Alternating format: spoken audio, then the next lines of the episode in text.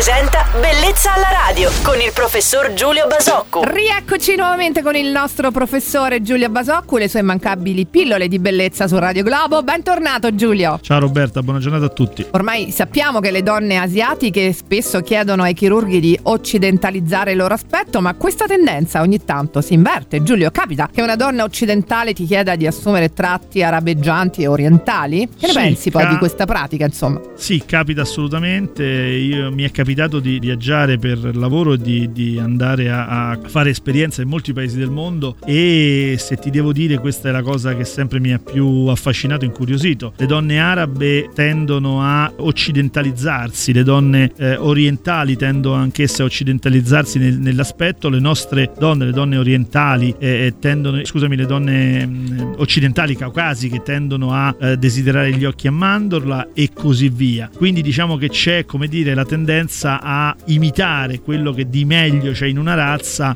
eh, considerando anche che mh, diciamo il popolo, un, un popolo lontano da noi, che siano appunto arabi, che siano culturalmente, che siano eh, asiatici, hanno un fascino tutto particolare perché poi la distanza, la cultura diversa ingenera un fascino sottile in- su, su ognuno di noi. Quindi, come dire, la tendenza a voler somigliare è una tendenza abbastanza comprensibile e vale per tutti, vale per tutti i popoli. Tutto ciò è davvero molto curioso. Grazie per aver risposto alle mie curiosità di oggi. Giulio, ci risentiamo domani mattina su Radio Globo insieme al nostro chirurgo estetico Giulio Basocco. Felice settimana, buon lunedì. Ciao Giulio. Ciao Roberta, buona settimana a tutti.